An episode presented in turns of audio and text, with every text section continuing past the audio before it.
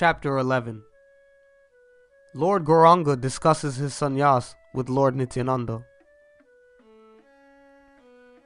One day, Mahaprabhu was sitting surrounded by all of his followers. All of a sudden, the Lord uttered a wonderful word. No one understood its meaning. They were struck with wonder.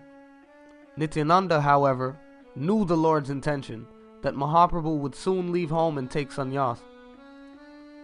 Nityananda Prabhu became overwhelmed with lamentation. He thought that the Lord would surely accept sannyas. Realizing that the beautiful hair of the Lord would soon be shaved, Nityananda became almost inert. After a short while, Sri Gauranga caught hold of Nityananda's hands and sat alone with him. The Lord said, Listen, Nityananda, I will tell you my heart's desires. I descended to deliver the whole world. Instead of delivering, I am simply destroying them. Instead of becoming free from bondage by seeing me, people are entangled more and more. When they thought of beating me, they were at once entangled by unlimited bondage simply by this thought.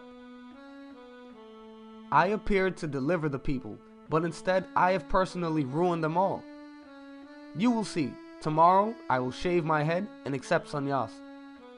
I will beg alms door to door. Those who wanted to kill me today, tomorrow I will go to their doors as a beggar. Seeing me in that form, people will fall at my feet. I will thus deliver the whole world. People generally respect a sannyasi and would not dare to beat him. I will take sannyas and wander door to door for alms. Let us see who will beat me. So, I have disclosed my heart to you. I am determined to give up my household life. Please do not feel sad about this.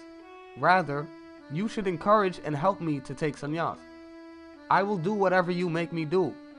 Suggest to me the way to take sannyas. If you really want to deliver the whole world, then do not forbid me. Do not even feel distress in your mind, for you know the cause of my incarnation. Please hear one more thing, dear Sripad Nityananda Gosai. You should disclose this fact to only five persons. In the coming summer solstice, when the sun will move from one sign of the zodiac to the next, I will certainly leave home to take sannyas. There is a village called Katwa, near the village of Indrani, where the renowned Keshava Bharati lives. I am destined to accept sannyas from him.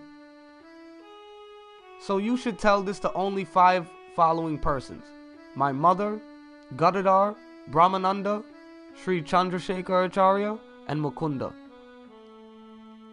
Hearing that the Lord's attractive hair will be shaved, Nityananda's heart, mind, body, and life scattered.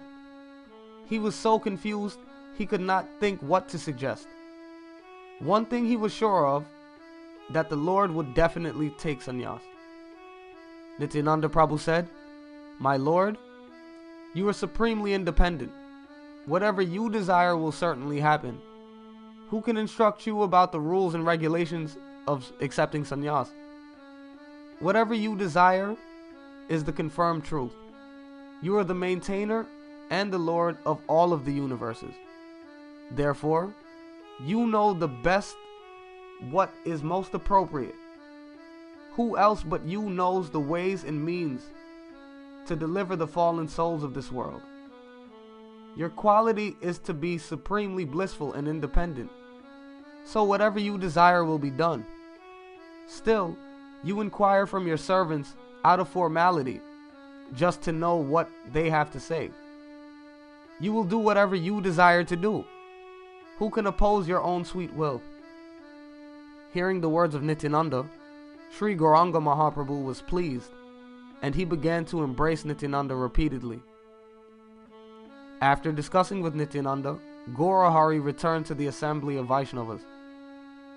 Realizing the Lord would leave home and take sannyas, Nityananda was stunned and could not utter a word. When he was peaceful, Nityananda Prabhu began to contemplate how will Mother Sachi survive after the Lord's departure? How will she spend her cruel days and nights? This very thought made the broad minded Nityananda Prabhu unconscious.